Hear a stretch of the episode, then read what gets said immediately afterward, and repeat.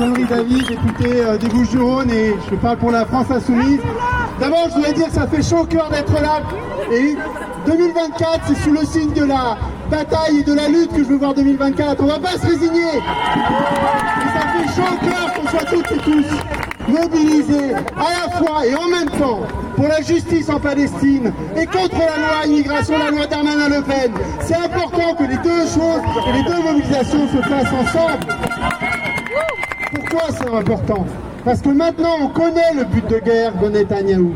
Le but de guerre, c'est l'épuration ethnique. C'est de virer l'ensemble des Palestiniens de la bande de Gaza et de Cisjordanie pour faire un, État ethniquement pur. Cette, opération-là, c'est avec une catastrophe humanitaire, mais c'est un, une politique d'extrême droite et raciste. Et dans la même période, on apprend qu'en Allemagne, l'AFD, qui est l'équivalent du Rassemblement national, a rencontré des néo-nazis pour réfléchir à une loi de remigration, de remigration de millions d'Allemands